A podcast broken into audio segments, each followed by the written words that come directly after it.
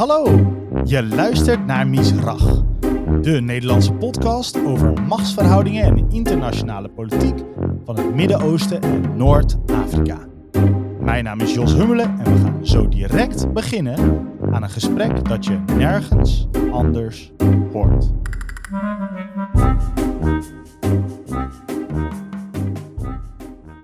Kanalen worden gegraven om nieuwe zeeverbindingen te maken.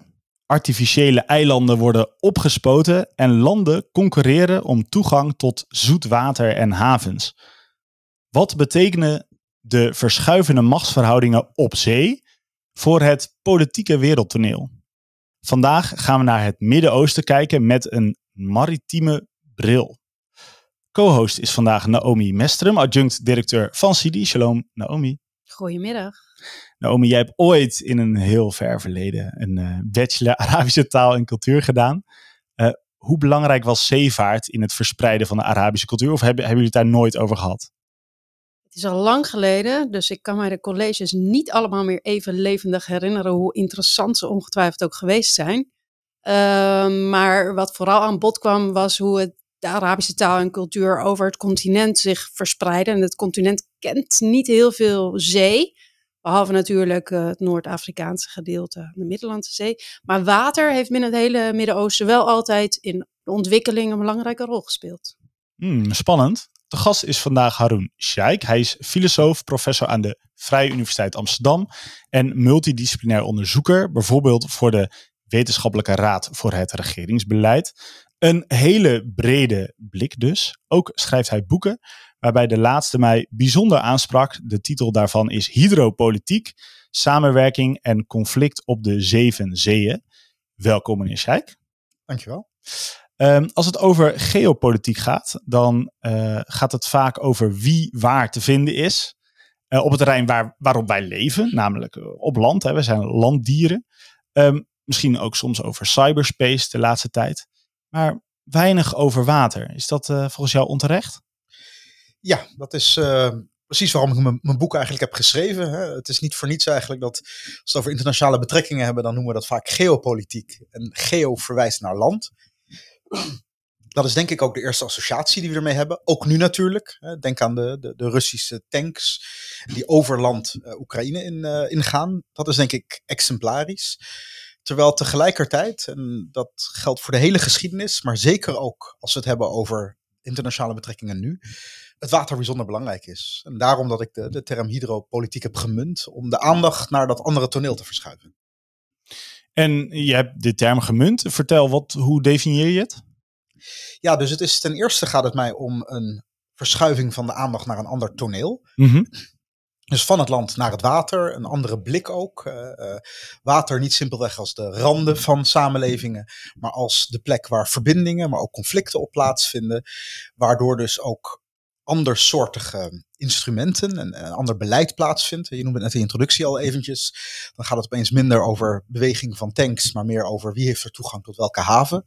Uh, deals rondom eilanden en, en, en, en marines daar neer kunnen zetten. Kanalen graven, dat soort zaken. Dus het gaat om een ander toneel met, met eigen instrumenten en eigen uh, beleid.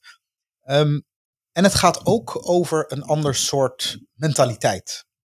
Hydropolitiek slaat voor mij niet alleen over een, een plek, het water, maar het slaat ook op de houding van mensen die uh, op het water thuis zijn.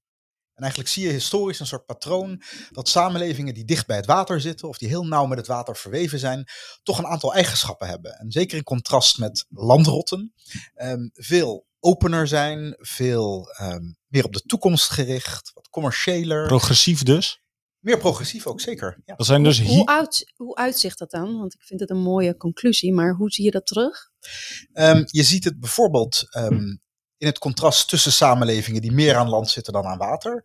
Uh, uh, het feit dat uh, Atlantische, Anglo-Saxische samenlevingen over het algemeen meer commercieel zijn, meer decentraal georganiseerd, minder militaristisch en meer, meer vrijheid centraal stellen.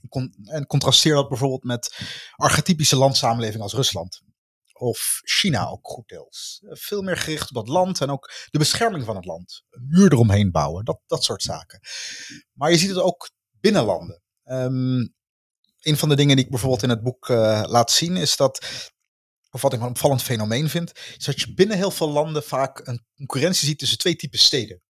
Nou, je hebt een, uh, de hoofdstad, die is doorgaans echt in het binnenland. Hoog en droog? Ja, uh, echt een land, uh, op het land gericht. Um, vaak ook heeft het een beeld dat het conservatief is, veel meer gericht op eenheid. Concentratie cultuur, van politieke macht eigenlijk. Ja, ja. wat militaristisch ook. En vaak daartegenover een stad aan de kust, die concurreert, ook groot is. Die stad is vaak dynamisch, veel commerciëler, opener. Um, en dus ook heel vaak een concurrentie tussen die twee steden. Ah, dus als je het net over Rusland hebt of China, dan heb je aan de ene kant Moskou, maar dan ook weer de tegenhanger Sint-Petersburg. Precies. In China heb je Beijing en Shanghai. Shanghai, hm? absoluut. En je ziet dus ook de vooroordelen over en weer. Dus vanuit Moskou zeggen ze over Sint-Petersburg, dat is een stad die geen ziel heeft. Dat, dat heeft niet echt cultuur. En in Sint-Petersburg kijken ze terug naar Moskou als die plek van geschiedenis. Maar Sint-Petersburg is, is, is het moderne Rusland. En evengoed in China. Hè, um, vanuit Beijing heel erg neergekeken vaak op Shanghai als een stad van commercie, waar alles te koop is. En, en, en mensen eigenlijk hè, redelijk eh, slecht uh, hun normen naleven. Maar Shanghai op een gegeven moment dat zichzelf ook wel juist ziet als de economische motor van het land. En dat geldt eigenlijk overal. Denk ook aan Madrid, Barcelona. Uh, denk aan Istanbul, Ankara. Denk aan Dubrovnik, Zagreb. denk aan Berlijn, Hamburg. New York, Washington. Eigenlijk, nou ja, we zullen straks wat plekken in het Midden-Oosten waarschijnlijk ook behandelen. Op heel veel plekken zie je dit soort contrasten met dus ook die twee beelden van de, de zeestad en de landstad tegenover elkaar. En kijk je dan bij hydropolitiek vooral naar uh, de zeeën of, of spelen, uh, speelt toegang tot um, ja, grote kanalen, uh, havens, rivieren, ook regenval, speelt dat ook een rol? Zeker ook wel. Um, ik heb geprobeerd breed naar het water te kijken. Mijn focus is wel primair op het, op het maritieme, op de zeeën.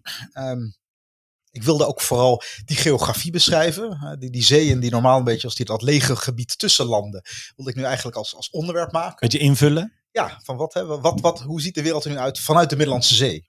In plaats van de Middellandse Zee als de grens van allerlei, allerlei samenlevingen. Um, en rivieren, kanalen zitten natuurlijk meer in die landen. Maar ja, dat heeft natuurlijk allemaal wel heel veel mee te maken. Um, en zeker als je het hebt over hè, rivieren en, en, de dammen en kanalen daarin. Ja, dat is toch het begin van beschaving. Hè? We, zijn landrotten, we zijn op het land uh, op onze basis. Maar wel op die plekken die het water mogelijk maakt. Voor niets dat alle oude beschavingen vaak hun naam danken aan een rivier. Of nou de Nijldelta is of de Indusbeschaving.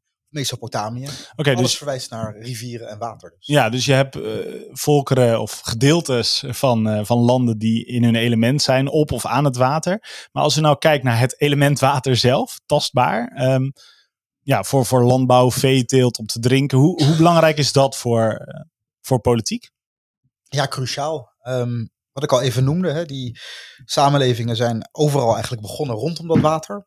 Um, heel veel is ook Heel veel van de samenleving en politiek is daaruit voortgekomen. Het idee ook dat bijvoorbeeld hè, het besturen van de, onver, hè, de, de, de, de, dat, die gevaarlijke Nijl, dat dat eigenlijk aan de bron ligt van de Egyptische politiek.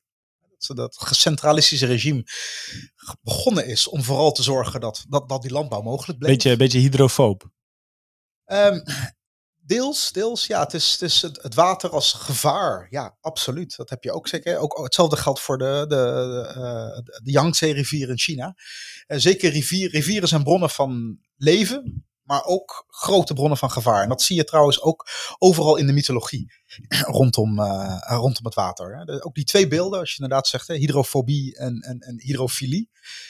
Dan is er een soort hydrofiel element. Hè. Het water is um, uh, datgene wat ons uh, bevrijdt, waar we de wereld op kunnen gaan, maar ook een soort van mystieke eenheid met alles. Uh, of juist het tegenovergestelde ja, water dood, water is gevaar. Water, hè, ja. dat soort zaken, maar ook hè, in, in allerlei religies het water reinigt, hè, doop, dat soort elementen allemaal. Um, maar het water ook als heel groot gevaar, als iets dat ons bedreigt, waar we door verdrinken, waar, uh, uh, waar we zeeziek op worden. Um, en, en ook daar heb je allerlei culturele ideeën over het water, juist als iets heel angstaanjagends. De, de, Indiërs noemen op een gegeven moment de Indische Oceaan Kalapani, het, het, zwarte water. Um, en Plato zei dat een, een, een morele samenleving kon niet aan het water bestaan. Nou, daar, daar zie je ook wel dat juist een soort van corromperende of uh, werking vanuit het water uh, gezien is. hey, en water, eh, hè, water is, eh, nou laat ik het zo zeggen, weer is veranderlijk en het klimaat tegenwoordig ook door klimaatverandering. Heb je ja, dat ook meegenomen in je boek, dat droge plekken droger worden en natte plekken, plekken steeds natter? Zeker, het is heel belangrijk. Ehm, ik heb het in mijn boek niet heel uitgebreid behandeld, want ik ben geen wetenschapper op dat terrein. Dus, dus uh, ik, ik, moet me daar gewoon uh, van, van de uh, bepaalde bronnen gewoon gebruik maken. Maar als ik het heb over de, de waterwegen en hoe daar concurrentie en competitie omheen plaatsvindt, ja, dan zie je klimaatverandering zeer sterk. een van de fenomenen waar ik bijvoorbeeld op wijs is de, de, de smeltende Noordpool. Um, iets wat, hè, de, die, die ijskap, die, vroeger die hele noordelijke route eigenlijk gewoon uh, onmogelijk maakte. Um, dat is nu bevaarbaar aan het worden. Um, een kant van, hè, wederom Rusland, kijken we nu heel erg naar Rusland als landmacht. Die Noordpool, die smeltende Noordpool, suggereert Rusland als toekomstige zeemacht. Iets, iets, waar Sint-Petersburg ooit voor gebouwd was, maar waar Rusland nu ook heel veel mee doet. Er worden allerlei havens aan het noorden van Archangelsk, uh, Moermansk, Rusland is heel sterk bezig allerlei havens te ontwikkelen, uh, ijsbrekende onderzeeërs te ontwikkelen, in de hoop uh, een, een, een, een, zeemacht ook te kunnen worden, uh, door klimaatverandering. En nou, dat gaat een heleboel effecten hebben. De, de zeeroute van Shanghai naar Rotterdam is 4.500 kilometer korter over de noordelijke route dan via Suez. Um, dus dit soort ontwikkelingen zie je al uh, plaatsvinden door klimaatverandering ga zoveel mogelijk bij Rusland wegsturen vandaag. Uh, uh, richting het, uh, richting het Midden-Oosten. er nu aan denken, maar ja, laten we dat zeker ook doen. nou, het belangrijkste in dat hydropolitieke denken is, zijn dus die zeeën. Um, ja, hoe moeilijk is het om macht te vergaren als je die zeeën negeert? In algemene zin bedoel je voor een samenleving om want ik, zit, ik zal wel even zeggen waar deze vraag vandaan komt. Ik, terwijl je, je bent natuurlijk een filosoof, dus je bent hier ook aan het filosoferen. En ik denk dan, ja, uh, op het moment dat de Spanjaarden dachten, weet je wat, we gaan uh, die zee oversteken. En de, de oceaan bedoel ik, de Atlantische Oceaan. Uh, toen, ja, toen werd het echt een grote macht. Geldt ook voor de Portugezen. En uh, Britannia rule the waves. Daar moet ik aan denken. Dus, en, en Amerika, wat nu nog, en voor zolang als het duurt, de wereldmacht is, ligt natuurlijk zelfs aan twee grote oceanen. Uh, is, ja, dat klinkt voor mij nu eventjes, als mm-hmm. ik daar nu even over nadenk, denk dat het behoorlijk essentieel is. Oh, ik heb onszelf nog niet eens genoemd. Nederland, die ja, de, de zeeën ook op een bepaald punt in de geschiedenis echt controleerde. Ja, absoluut. Hè? Um, eigenlijk twee dingen. Ik denk één is, zelfs als we de verre geschiedenis ingaan, is de zee belangrijker dan we denken. We hebben toch een soort van beeld van, ja, uh, samenlevingen waren redelijk zelfvoorzienend en, en pas die globalisering is pas iets recents. Nou, als je een diepe geschiedenis ingaat, zie je eigenlijk hele lange geschiedenissen al van rijken die heel erg maritiem georiënteerd waren. Dat geldt bijvoorbeeld ook voor de Arabische wereld. Hè? Ik bedoel dat we verhalen hebben van bijvoorbeeld Simbad de Zeeman verwijst ergens naar hè, die geschiedenis. En hè, het, het, het, Rijk van Oman bijvoorbeeld, dat reikte van heel ver langs de Afrikaanse kust tot aan het hedendaagse Pakistan. Uh, uh, nog, nog voor moderne tijd. En helemaal naar het zuiden, tot aan Tanzania. Ja, precies. Hè, ver dus langs die Afrikaanse kust. Um, dus uh, Zanzibar, ook al onderdeel daarvan. Dus dat geldt voor die samenleving. Het geldt voor Zuidoost-Azië, waar je heel vroeg al hele grote maritieme rijken had. Dus zelfs in de oude geschiedenis is het water heel belangrijk geweest voor wereldrijken. Maar, en dat is denk ik waar je met je vraag vooral op hint, zeker als we het hebben over het moderne tijdperk, ja, is water cruciaal geworden. Want eh, in het moderne tijdperk eh, wordt vooral gekenmerkt door mondiale handel. En handel vindt plaats via het water. We hebben ook spoorwegen, we hebben andere routes. Dat werkt goed voor goederen die heel duur zijn. Maar het water is de weg waar langs wij met elkaar handelen. Waar het grootste deel van de wereldhandel over gaat. Dus wil je uh, in, in het moderne tijdperk een grootmacht zijn, moet je daar nou tenminste grip op hebben. Um, en wil je de grootmacht zijn, dan moet je eigenlijk controle hebben over de wereldzeeën. Met al die voorbeelden van Nederland en de Portugezen tot aan uh, Engeland en de Verenigde Staten. Mooi is trouwens, er zit ook een heel mooi, mooie kering in die houding tot het water. Je, noemde de Spanjaarden als beginpunt. Um, voor, hè, voordat Spanje dat ging doen, werd de Middellandse Zee een beetje gezien als hè, de, de, grens van het water vooral de Grieken ook zeiden van nou, hè, de, de, bij, de, bij de straat van Gibraltar zeiden ze, noemden, daar heb je de zuilen van Hercules. Oh ja, moet je en, niet verder gaan. Ja, precies. Boven die zuilen stond geschreven non plus ultra. Hier voorbij is niks. Hm. Ga niet voorbij de, de, die Atlantische Oceaan op. Wat Spanje dus is gaan doen, is dus wel daar het water op gegaan. Dat heeft dat hele moderne tijdperk en die mondiale uh, uh, wereld geschapen. Als je nu de Spaanse vlag erbij pakt en even inzoomt. Oh, die heeft ook twee van die pilaren. Twee pilaren, dat zijn de, de, dat zijn de zuilen van Hercules. Waar nu bij staat plus ultra. Het non is laten varen en het is een soort, soort van, van Spaanse koning is het een soort van spreuk geworden. En dan betekent het meer zoiets als immer verder weggaan. Terwijl Spanje nog steeds Madrid als hoofdstad heeft, wat niet echt uh, maritiem is. Nee, dus dat is hè, binnen Spanje dat, dat contrast. En dat zie je ook door die hele geschiedenis. Hè. Er is dus een kant die het water op gaat. En hè, dat, dat, dat, dan heb je de kuststeden die daar belangrijk in waren. Maar Madrid inderdaad is de stad waar hè, juist ook hè, dat centralisme vandaan kwam. Dat militarisme, de, de reconquista. Hè, en ook de, het hele conservatieve beleid van Spanje. Dat is die andere inborst die het heeft gehad.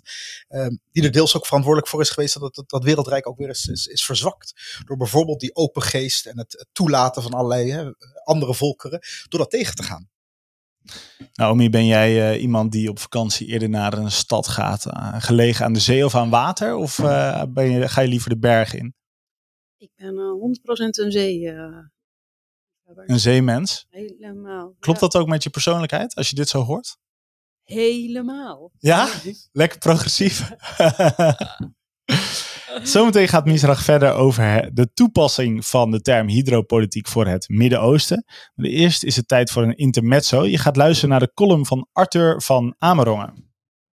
Voor mijn nieuwe boek Safari Arabia, de lang verwachte opvolger van Brussel Arabia, reis ik momenteel door heel Europa. Sinds de uitbraak van het Chinese virus uit Wuhan haalde de religie van de vrede amper nog het nieuws. En dat komt de diverse machthebbers in Europa natuurlijk bijzonder goed uit. De pandemie is voorbij en het narratief van Brussel bestaat nu nog maar uit twee elementen: Oekraïne en de Green Deal van klimaclown Frans Timmermans. Er waren nauwelijks islamitische aanslagen sinds maart 2020. De slapende cellen snurkten zich door de pandemie heen, maar in de kranten doken hier en daar toch jihadistisch getinte fait op. Moord- en steekpartijen door eenzame wolven, suikerleiers en loslopende gekkies die toevallig moslim waren. Ik bezocht Joods gemeenschappen in Spanje, Portugal, Frankrijk en Duitsland. De komende twee weken ben ik in Engeland met Manchester, waar 22.000 Joden wonen, als eerste stop. Ook daar zien we het fenomeen van de Canaries die de kolenmijn verlaten. Engelse Joden maken massaal naar Israël en een deel emigreert naar Portugal, waar ze een paspoort kunnen krijgen als ze aantonen dat ze Sephardische wortels hebben. In Toulouse bezocht ik de Joodse school Otsara Torah. Op 19 maart 2012 opende Mohammed Meddag het vuur op een groepje mensen bij die poort en vermoordde een leraar en dienst twee kinderen. Bij de ingang staan nu permanent zes zwaar bewapende Franse soldaten. Een Israëlische beveiliger deed de poort open. Het was een van die schaarse keren dat ik profijt had, buiten Israël en bij shawarma tent in Europa, van mijn studie Hebreeuws. Normaaliter zijn dit soort gastjes van de Bitagon, de beveiliging, terecht paranoïde, maar mijn Hebreeuws deed wonderen. Ik hoefde alleen maar Achiet te zeggen, broertje. En altijd de klemtoon op de A shalom, shalom. En nooit shalom, want dat klinkt als een stomdronken Nederlander in Salau die olé olé brult. Ik maakte een praatje met de Israëlische Bitagonik, die niet echt blij was in het steenkoude Toulouse, op die macabere plek. Otsaro Torah is nu een zwaar bewaakt ghetto, net als al die andere Joodse plekken die ik tot nu toe bezocht. Ik geef de Canaries die naar Israël en Portugal vliegen daarom geen ongelijk. Leterot. Um, heb je een reactie op de column van uh, Arthur van Amerongen? Nou, een, een vlammend betoog. En um, kijk, ik denk het, fenomeen dat hij beschrijft is, is reëel. Dat zien we denk ik op heel veel plekken. Uh, helaas is het zo dat op heel veel plekken echt er uh, groepen, Joden ook vooral, het echt moeilijker krijgen. Ik moet zeggen, als ik het zo hoor, en zeker de opening daarvan, dan vind ik dat het zelf ook wel dicht in een frame komt dat het zelf eigenlijk doet naar moslims dan ook. Dat, islamofobie is denk ik ook juist een, een, groot probleem dat we in Europa hebben. Dus uh, laten we aan beide kanten oppassen uh, te gemakkelijk over bepaalde bevolkingsgroepen te praten. En een hele goede, denk ik. Dankjewel daarvoor. Um, laten we dit, die term hydrofobie toepassen op het Midden-Oosten. Dan wordt het, wordt het volgens mij pas echt spannend. Avi Melamed is uh, Israëlisch strategisch analist. Uh, ik sprak hem voor onze webinarserie. Hij vertelde dat er vier gebieden om het Arabisch Schiereiland liggen die echt spannend zijn om naar te kijken. Um, zullen we eens even bij langs gaan? Uh, eerst maar eens de belangrijkste, hè? Die, die vijver waar Plato het over heeft, waar we allemaal omheen, omheen zitten als, als Europese, maar ook Noord-Afrikaanse volkeren. Um, die trouwens opvallend veel uh, met elkaar dus te maken hebben gehad door de jaren heen. Uh, eerst maar eens dus de Middellandse Zee. dan is het oosten voor Israël natuurlijk eh, het meest relevant en voor het Midden-Oosten eh, ook. Waarom is dit een belangrijke arena? Kun je dat eens uitleggen? Ja, als je naar de Middellandse Zee kijkt, die heeft, het is een vrij bijzondere zee. Ehm, het is een zee, maar inderdaad in Plato's termen is in een bepaalde manier misschien beter als een vijver te beschouwen. Het is heel ondiep ook. Ja, zeker. Het is ook, heeft maar een paar kleine uit, uitwegen. De Bosporus, het Suez en de straat van Gibraltar. Voor de rest is het eigenlijk een, een binnenmeer, uh, omgeven totaal door land. Als het niet ook was door dat water uit de Atlantische Oceaan die hem de hele tijd vulde, dan zou die ook weer droog worden. Um, en dat bijzondere karakter maakt dan ook dat het de samenlevingen om dat water heen altijd heel sterk met elkaar verbonden heeft. Um, mijn stelling over het Middellandse zeegebied is, hè, wij, wij vanuit het land bezien zeggen we drie continenten. Europa, Azië, Afrika. Maar eigenlijk die hele gemeenschap daaromheen is altijd historisch heel diep met elkaar verbonden geweest. En dat zie je overal. Hè. Dat zie je aan het Arabisch dat in de taal van, de oorspronkelijke taal van Malta zit. Dat zie je aan de uh, Turkse, Arabische plekken in Zuid-Spanje. dat zie je aan Alexandrië, de stad die de, in, in, Egypte die door een Griek is gesticht. Zie je aan Joden je aan die de, uh, overal om de, om de Middellandse Zee wonen. dat gebied zitten. Je ziet het aan amfitheaters die je in Jordanië kan vinden. Um, en, en heel veel plekken waar, waar het ook gewoon allemaal direct naast elkaar zit. Dus dat Middellandse zeegebied is echt een gebied dat dat eigenlijk echt verenigd heeft. In contrast met sommige andere zeeën die afstand houden, um, is dit een, een, een mengelmoes van culturen geweest. Met heel veel verbindingen. Tussen steden, handelsverbindingen, toeristische verbindingen, diaspora's, energieverbindingen. Uh, al dat soort zaken zie je in de Middellandse Zee nu ook weer. Ja, de East Med, uh, een, uh, een, samenwerking tussen Israël, Cyprus en Griekenland uit mijn hoofd. Zie je nu ook komen. Oké, de volgende. De Rode Zee. En wat je net al zei, een van die drie toegangswegen, waterwegen tot uh, de Middellandse Zee. Het Suezkanaal. Um, wat is de significantie hiervan? Ja, ook dat is denk ik een, een belangrijk water. Nu natuurlijk ook vanwege dat, uh, dat Suezkanaal, maar ook historisch. Vroeger ging daar ook veel, uh, veel tochten doorheen. Um, het is de verbinding tussen de Middellandse zeewereld en de Indische Oceaan. Um, dus de maritieme verbinding, goed deels tussen Europa en Azië ook geweest. Ook dat gaat heel ver terug. Hè. Je hebt een oud geschrift uit de Romeinse tijd. Dat een soort, soort, ik kan nog steeds een kaart erbij pakken. Is een prachtig tekstje over de, de periplus over de Eritreïsche Zee. Um, waarbij je dan eigenlijk hè, al die plekken ziet en wat er gehandeld werd, wordt uitgebreid gedocumenteerd welke stof in welke stad werd verhandeld in, hè, tussen Romeinen en Indiërs in, zeg maar. Um, dus ook dat is een belangrijk gebied, een, een uh, be belangrijke verbinding geweest. En natuurlijk zeker sinds Suez, uh, sinds, sinds mensen daar dat kanaal doorheen hebben gemaakt, is het een belangrijkste ader, een hele zeer belangrijke ader van de wereldeconomie.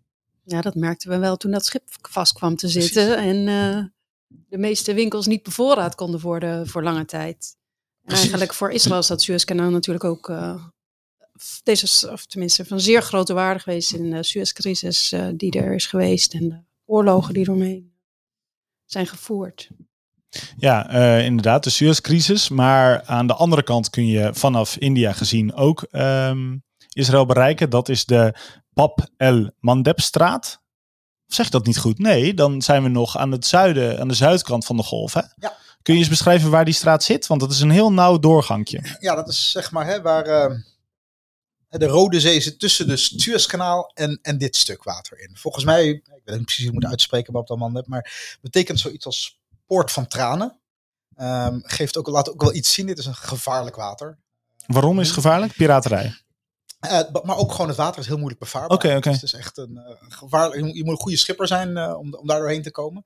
Nou, het is toch hartstikke breed? honderden kilometers, of niet? Ja, maar het schijnt toch allemaal heel lastig te zijn met wind en, okay. en, storm en zo op het water daar.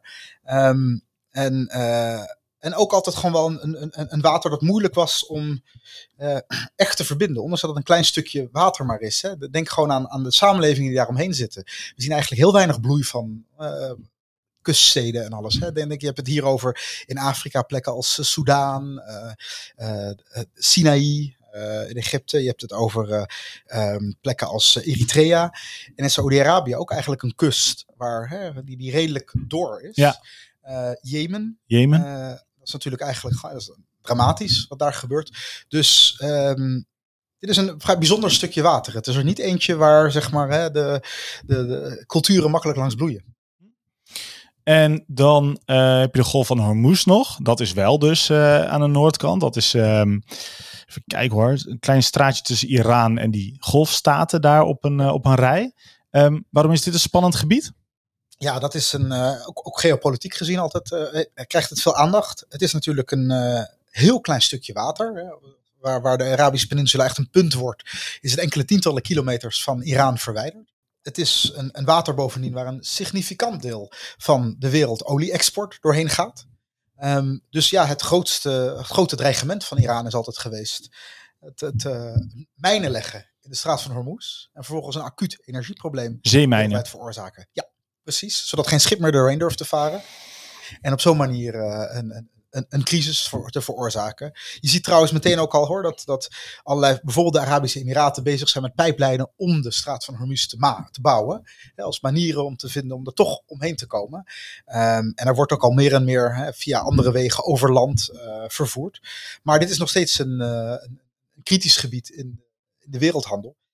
Hè, dit soort dingen, je kan het maar één keer doen. Dus Iran moet er vooral mee dreigen. Maar als het het doet een keertje, dan heeft het meteen een probleem. En, en mogelijk een, militair conflict uh, direct. Dus het is vooral een dreigement. Maar ja, een dreigement dat wel betekent dat eh, Iran in het nauw gedreven iets heftigs kan doen. En dat moeten we serieus nemen. Is het het meest kritische zeegebied wereldwijd? Of zijn er andere plekken waarvan je zegt, daar zijn uh, de conflicten nog groter? Ik denk voor energie is dit cruciaal. En, en, en dat, hè, dat, dat moeilijk, die moeilijke plek van het Midden-Oosten, waar we het hier vooral over hebben.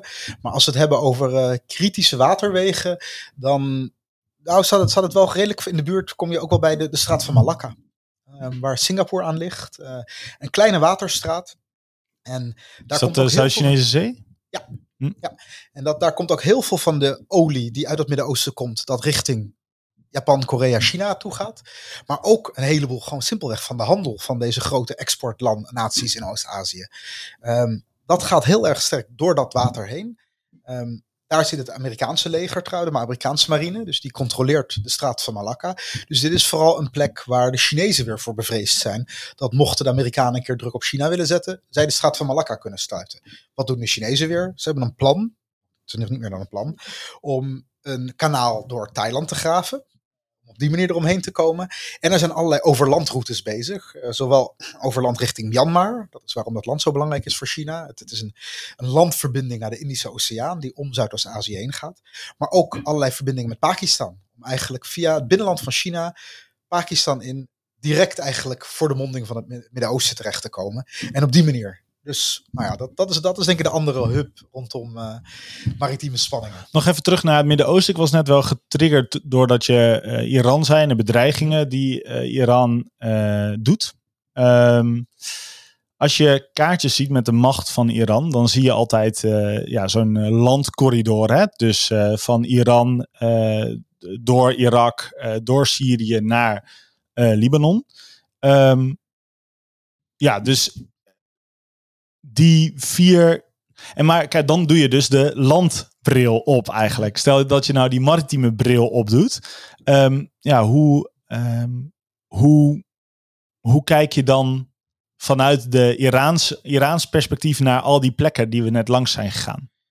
Um, eh, Iran heeft een focus op het land. Het is wat dat betreft ook echt meer een landsamenleving. Ondanks dat het wel een flinke kust heeft. Dan moet je zien. Er zit, er zit een ook in het noorden. Er zit een enorme bergrug uh, vlak voor de Iraanse kust. Dus de, het hartland van Iran is in het binnenland gelegen. Heeft altijd die, uh, directe verbinding met Irak gehad. En dat is dus de historische strijd waar altijd uh, over nagedacht is. Um, dus het heeft altijd meer, denk ik, die, landfocus gehad. Je ziet langzaam een, een, oriëntatie op het water, maar dat is nog beginnend. Um, ik noemde het eventjes, hè, Pakistan en China is een verbinding. Vlak, dat doen ze in de haven van Gwadar. Vlak over de grens met Pakistan heb je in Iran een haven, Chabahar, die India weer probeert te ontwikkelen. Dus dat is eigenlijk een beetje Irans poging om ook een beetje op dat wereldwijde handelsnetwerk meer aangesloten te zijn. Um, nou, via verbindingen in Syrië probeert het ook wat meer richting de Middellandse Zee te gaan. Maar het is verre van een, een maritieme macht. Um, uh, wat dat betreft uh, is het echt meer een landmacht. En ja, is het eigenlijk, moet je het meer naar de Arabische wereld zelf kijken om te kijken hoe daar onderling de maritieme verhoudingen liggen. Want daar zie je ook nog wel, denk ik, een paar interessante patronen. Wat zijn de grote maritieme machten in het Midden-Oosten? Um, denk misschien een goede manier om dat toe te lichten is een. ehm, de Romeinen maakten een interessant onderscheid. Ze zeiden er zijn drie gebieden in het Midden-Oosten. Drie soorten Arabia. Je kijkt er nu heel samenzweerderig bij. ik ben benieuwd wat er Nee, komt. nou, ik vind, het- ik vind het zelf een mooi verhaal, omdat het nog steeds eh, interessant is. Oké. Je hebt Arabia Petra. Hè? En dat is het gebied van de Arabische wereld, het vruchtbare gebied langs de rivieren. Waar Petra inderdaad zit. Maar dat loopt door tot aan Irak en, eh, en Egypte. Eh, het, eigenlijk waar de grote eh, eh, rivieren samenlevingen zijn ontstaan. Ja, Petra is nu gorddroog. Dat is nu een wadi Ja, geworden. Dat is, maar, dat eh, is, dat is ja. aan het veranderen. Maar dat gebied, zo zagen ze dat vruchtbare gebied. De, de, de, Fertile Crescent, zoals die ook Ja. wordt genoemd. de vruchtbare halve maan. Precies. En dan heb je, eh, heb je Ara- Arabia Deserta, het Arabië van de woestijn. Nou, dat kennen we nog steeds. Dat is gewoon het hartland van de Arabische peninsula, grotendeels in Saoedi-Arabië gelegen. En daarnaast hadden ze een gebied dat ze noemden Felix Arabia. Mhm. Felix, het gelukkige Arabië. Oh, En dat waren de golfplekken, waar, waar tegenwoordig de golfstaten zitten. Dat waren die plekken waar hè, de, de, de, woestijn aan de kust kwam, waar het leven prettig was, waar vegetatie mogelijk was. En waar later al die, die, die, die hè, maritieme verbindingen zijn ontstaan. Hè. De, de Sohar, de plek in Oman, daar zou Simbad de Zeeman zijn geboren, is, is de mythe. Dus het Rijk van Oman. nou, Naomi begint steeds te glimmen bij Simbad de Zeeman. Nou, dit, zijn, dit, is een vergeten geschiedenis, denk ik, van de Arabische wereld. Maar het, het gaat op heel veel plekken terug. Hè. Ik bedoel, ik noemde dus Oman al. De oudste tekenen die we hebben van eh, handel over, over oceanen heen, is wat, in wat tegenwoordig Bahrein is. En dat handelde met de Indusbeschaving en tegenwoordig India en Pakistan. Ehm, dus dat gebied ehm, is zeg maar het gelukkige Arabië, dat zo, zo zagen de Romeinen het al.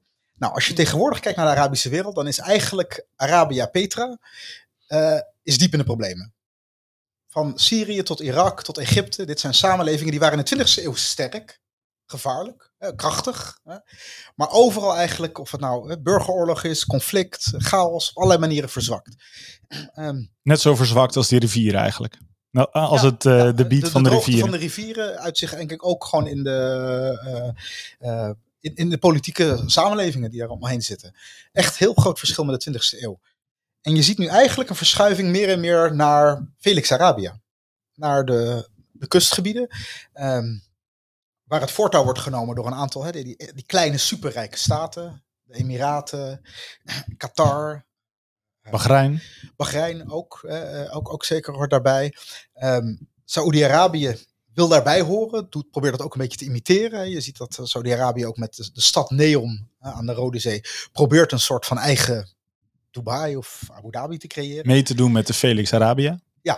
Ik, ik, moet nog, ik moet nog maar zien of dat gaat lukken. Ik heb mijn, sterk mijn twijfels. Eh, het mist gewoon simpelweg die maritieme geschiedenis om echt die, zo'n soort wereld te kunnen omarmen. Ehm, maar je ziet dus Oh, een omdat je dus die verkeerde, of niet die verkeerde, maar die binnenlandse mindset nog hebt of zo.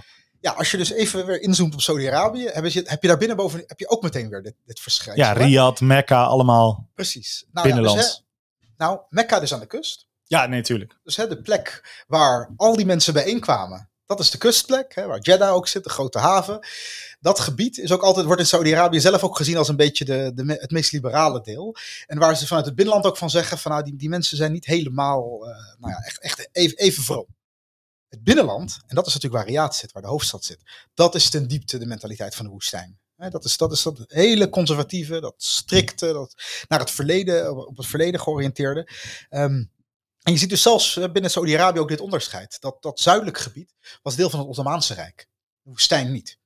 Dus hè, eh, eh, je ziet ook binnen, binnen die samenleving dat verschil. Ehm, maar dus zolang het, zwaarte, hè, het zwaartepunt ligt in dat woestijngebied van Riyadh, nou dan, is de, dan, zie ik niet. Dat mist dus die geschiedenis die bijvoorbeeld de plekken als de Emiraten, Oman, eh, Bahrein, Qatar hebben. Die diepe geschiedenis van via de zee verbonden zijn met anderen. En dat zal dus denk ik dan ook niet. Dat zal echt een probleem zijn om dan te proberen echt ook zo'n open wereldstad te bouwen. En als je dan kijkt naar de Abraham-akkoorden, de akkoorden die gesloten zijn met, eh, met Israël, eh, met landen die onder andere in dat Felix Arabia liggen, past dat dan eh, in, het, in, het, ja, in het denkbeeld wat je hebt? Ehm, ja, dus dan heb je denk ik, hè, je hebt dus over de- onder de Trump-tijd, hè, dat, dat er zeg maar weer, ah, dat, dat, dat ook Israël met name met een aantal Arabische landen dichter bij elkaar is gekomen. Je ziet daarin denk ik dus die verschuiving van het initiatief naar die meer golfstaten, die dus echt meer een beetje het uh, toneel bepaalden. Die, die waren toch echt tot een aantal decennia geleden, zaten die in de schaduw. Irak, Syrië, Egypte. Op een bepaalde manier best progressief dus. Ja, ja, dat is het. Maar ik denk natuurlijk wat vooral hierachter zit, is de, de wederzijdse angst voor Iran. Ja. Dat is denk ik het allerbelangrijkste wat, wat, wat, wat deze bij elkaar brengt. Hè. Dat, uh, uh, juist ook door het verzwakken van Arabia Petra, laten we even die oude Romeinse termen gebruiken. Dat waren ook de tegenwichten tegen Iran. Hè, Irak, de historische uh, tegenstander van Iran. Syrië, waar het nu invloed heeft. Um, dus je ziet eigenlijk hè, daardoor eigenlijk dat, dat die Iraanse invloedssfeer gegroeid is. En dat drijft eigenlijk veel van die Arabische landen die nu hè, de relatief sterke positie zitten, dichter tegen Israël aan om weerstand te bieden tegen de Iraanse invloed. Voordat we gaan kijken naar de positie van Israël op die strategische plekken, nog even een tip van de redactie. Goed onderwijs is een voorwaarde voor het in stand houden van de nagedachtenis aan de Holocaust. CIDI zet zich daarom in voor gedegen onderwijs voor de volgende generatie. Op holocausteducatie.nl geven wij handvatten voor lesgeven over de Holocaust. Er zijn lesplannen te vinden, dossiers en bijvoorbeeld tips over musea, films en literatuur. Wat ons betreft is deze website een verrijking voor zowel binnen als buiten de klas. Neem daarom eens een kijkje op het vernieuwde holocausteducatie.nl. Dat is holocausteducatie.nl. Nou, wat ik bijzonder aansprekend vind in uh, uw manier van denken is het onderscheid tussen verschillende steden in een land. Neem bijvoorbeeld Turkije, uh, waar u net al over begon. Dus de politieke macht concentreert zich in Ankara. Uh, maar de maritieme plek, de plek van handel en vooruitgang, is Istanbul aan de Bosporus. Dus aan het water. En dat onderscheid kun je denk ik ook wel maken in Israël. Tel Aviv ligt aan zee. Jeruzalem ligt dus verder landinwaarts. Kun je iets meer ik, ik, gebruik u en je door elkaar, hè? dat is ingewikkeld. Laten we gewoon tutoyen. Oké. Uh, kun je iets meer vertellen over deze dynamiek binnen Israël? Ja, dus ik, ik vind het ook een mooi voorbeeld van precies die polariteit tussen twee steden. Um, niet voor niets, hè, Jeruzalem in het binnenland gelegen. Dat is dus ook de stad waarvanuit de geopolitieke belangen centraal staan. Dat is de, de, de kwetsbare plek, de verbinding met andere samenlevingen over land en waar hè, klassiek legers gemarcheerd hebben. Um, en Tel Aviv dus die hele andere geest. En dat zit dus aan de kust. Een stad die uh, volgens mij begin 20e eeuw ook gesticht is met ook een soort idee van progressieve stad van de toekomst te maken. Nou, dat is gelukt. nou, en, en, en, dat, en dat zie je dus ook heel sterk. Hè? Ik bedoel, uh, het is niet voor niets dat Tel Aviv ook de plek is waar, hè, wat ze dan uh, Silicon uh, Wadi noemen. Silicon Wadi, ja. De, de, de, het Silicon Valley van de regio daar. Hè, waar, waar enorm veel start-ups zijn. Waar volgens mij hè, buiten Amerika en China de grootste concentratie van, van grote nieuwe techbedrijven is. Uh, dus die, die maritieme geest, dat ondernemerschap, dat op de wereldgericht zijn, maar ook uh, een meer open geest ten opzichte van Jeruzalem. is denk ik heel duidelijk wat je ziet in, uh, in, in, dat contrast binnen Israël. En wat betekent dat bijvoorbeeld voor de, voor de binnenlandse politiek? Um... Um, nou, ik denk wat je ziet dat in de, in de, meeste samenlevingen wordt de politiek toch in de hoofdstad en vanuit het land gemaakt.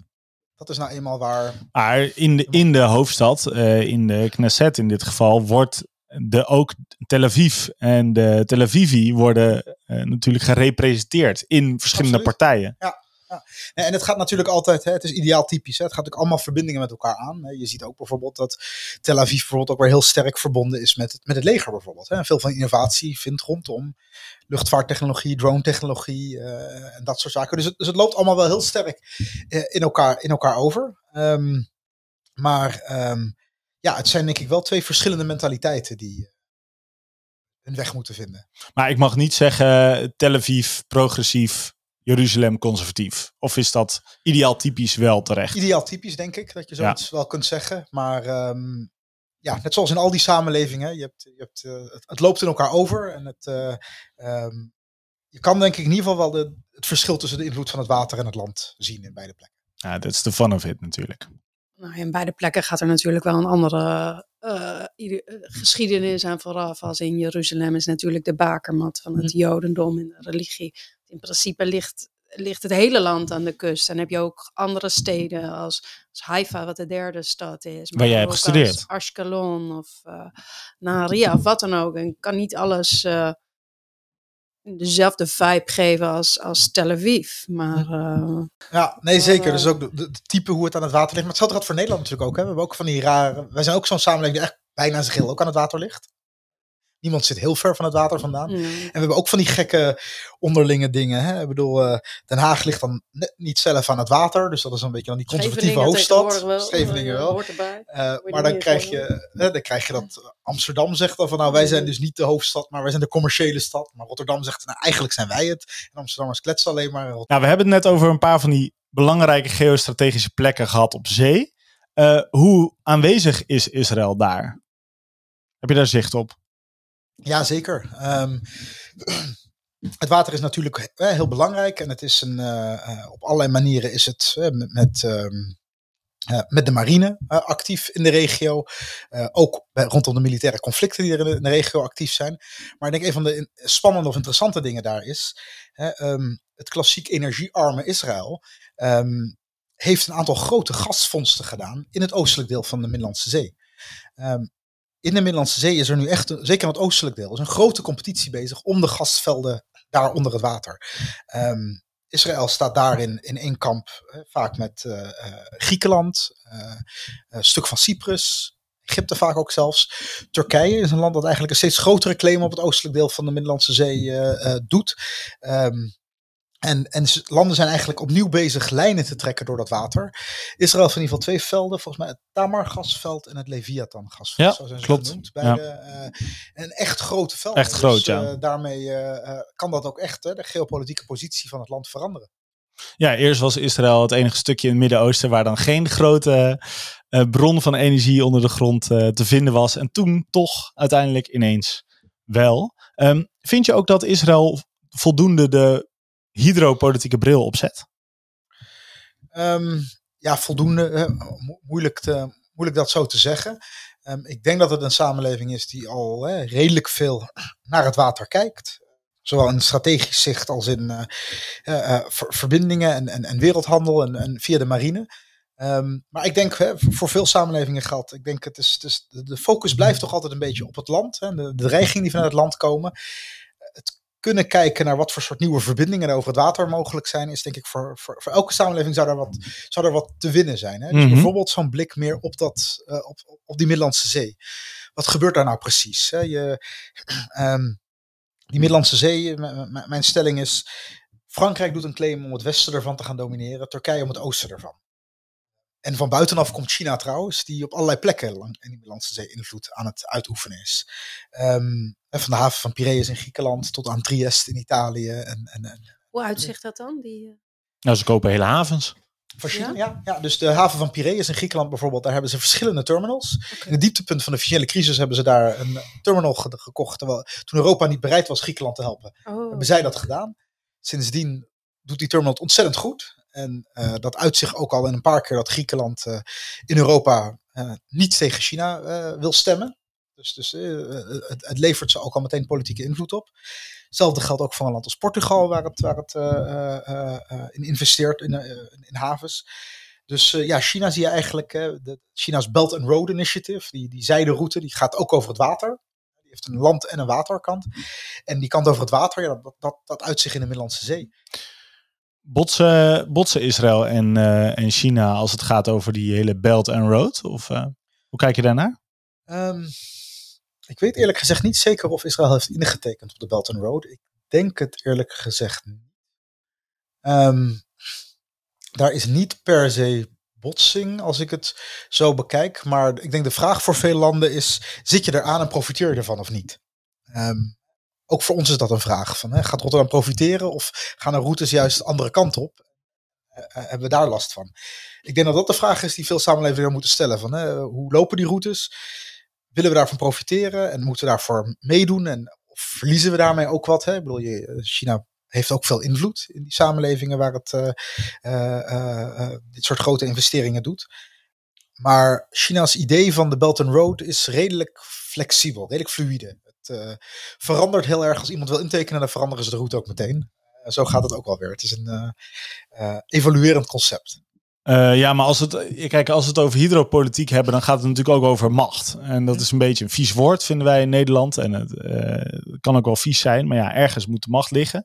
Afgezien van dat Israël uh, geen, geen andere landen wil, wil binnenvallen of zoiets. Dus geen offensieve, de, zeg maar, militair apparaat heeft klaarstaan, is Israël wel een van de sterkere spelers in het Midden-Oosten dan zou je kunnen zeggen, een mondiale speler zoals China kan nog wel eens botsen met een regionaal sterke speler. Ik denk in, het, in algemene zin uh, is de relatie China-Israël is, is interessant, maar is, over het algemeen is hij vrij goed. Um, de belangrijkste as daarbij, zoals we het eerder over hadden, technologie. Mm -hmm. Uh, Israëlische technologiebedrijven werken, zijn heel nauw verweven met een heel groot deel van uh, grote Chinese bedrijven. En er is heel veel investering ook over en weer. Um, dat is iets wat de landen sterk bij elkaar brengt. Um, ik kan me voorstellen dat het grootste conflictpunt is dat China een hele goede band heeft met Iran. Dat is denk ik het punt waarop ze het meest strategisch uh, met elkaar botsen. Maar ja, China doet niet aan bondgenoten in de regel.